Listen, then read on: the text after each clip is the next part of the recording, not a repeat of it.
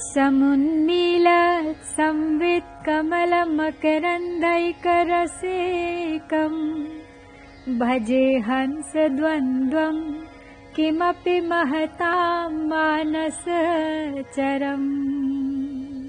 यदा लापादष्टादश गुणितविद्या परिणतिः यदा दत्ते दोषा गुणम् अखिलमद्भ्यः पयैव। विकसित संवित रूपी सरसिरुः परागकारसिक प्रधान। हंस युग्म को भजू महजन मानस में है जो रममाण जिसके संभाषण से होता अष्टादश विद्या विस्तार। गुण से दोष विलग करता त्यों, वारे दुग्ध सा भले प्रकार।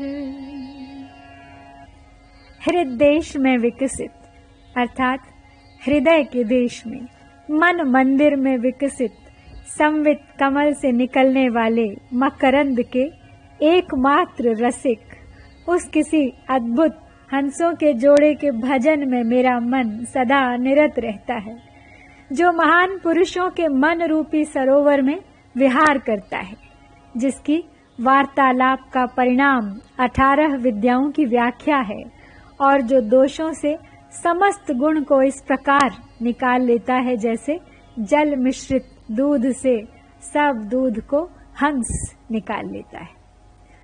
सब वृत्तियों का मूल अहम वृत्ति है, और जिस स्थान पर अहम बुद्धि का उदय होता है, वह हृदय है। यदि हृदय का स्थान अनाहत चक्र माना जाए तो मूलाधार से आरंभ होने वाले योग का उपक्रम भला कहाँ रह सकता है? इसलिए हृदय उससे अन्य है, अलग है, और वह रक्त पिंड से भी अलग है। अयम हृदय इस वाक्य से आत्मा का स्वरूप कहा गया है। अहम संवित अर्थात अहम वृत्ति का ज्ञान जिस स्थान से उदय होता हुआ अनुभव में आए, वह ही हृदय का स्थान जानना चाहिए। और वह स्थान आत्मा का स्थान है। और वहाँ पर ही मन का स्फुरण होता है। और वहाँ पर ही परमात्मा विराजते हैं। और इस स्थान पर हंस मंत्र का जाप किया जाता है। हृदय में अष्टदल पद्म पर आत्मा स्वरूप हंस है। अग्नि और चंद्र उसके दो पंख हैं, और यह परम हंस कोटि सूर्य के प्रकाश से युक्त है। हंस इस मंत्र का एक कोटि जप करने से यह कमल खिलता है। हम सह दोनों को हंस और हंसनी का जोड़ा कहते हैं। हम पुमान है और सह शक्ति का रूप है। कहते हैं कि हंस का जोड़ा जब वार्तालाप करता है, तब योगियों को अठारह विद्याएँ आ जाती हैं। मानो दोनों की वार्ता का विषय उनकी व्याख्या स्वरूप होती है और वो अठारह विद्याएँ हैं, शिक्षा, कल्प, व्याकरण, निरुक्त, ज्योतिष, छंद, चारों वेद, दोनों मीमांसा, दर्शन, न्याय, पुराण, धर्मशास्त्र, आयुर्वेद, धनुर्वेद, गांधर्व विद्या और नीति शास्त्र I worship the pair of swans who solely delights in the absolute knowledge, like a fully blossomed lotus in the great lake known as mind. From the conversation between these two swans, 18 arts have originated, which are capable of differentiating purities from impurities. This is like swans separating milk from water. Nirikshir Vivek. This 38th verse of Sundari Lahiri speaks about Anahat Chakra, also known as the heart chakra. According to scriptures, one's soul resides here. There is a yogini here rejoicing in drinking nectar that flows down from Sahasrar. Probably based on these facts and experience, Shankaracharya could have composed this verse.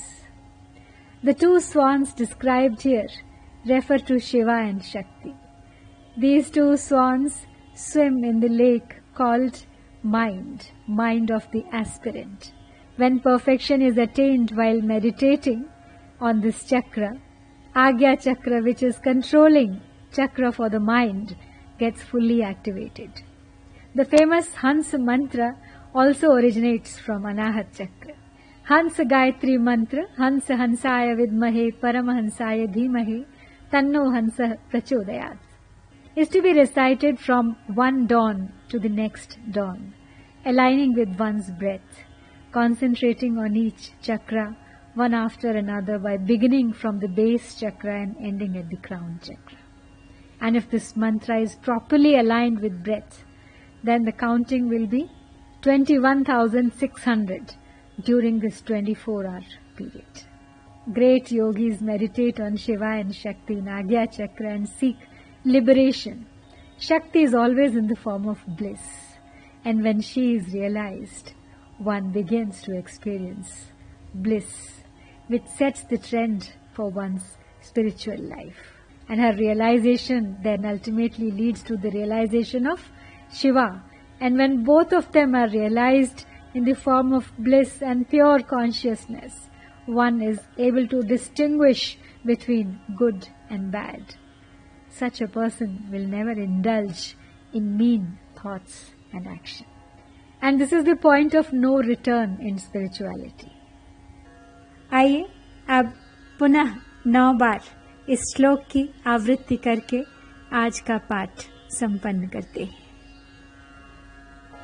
समुन्नील संवित कमल मकरन्दैकरसेकम् भजे हंसद्वन्द्वम् किमपि महतां मानसचरम् यदा लापादष्टादश गुणितविद्या परिणतिः यदा दत्ते दोषा गुणम् अखिलम् अद्भ्यः पयैव समुन्मीलत् संवित् कमल मकरन्दैकरसिकम्। भजे हंसद्वन्द्वम् किमपि महतां मानसचरम् यदा लापादष्टादश गुणितविद्या परिणतिः। यदा दत्ते दोषात् गुणम् अखिलम् मद्भ्यः समुन्मीलत् संवेत् कमलमकरन्दैकरसिकम् भजे हंसद्वन्द्वम् किमपि महतां मानसचरम्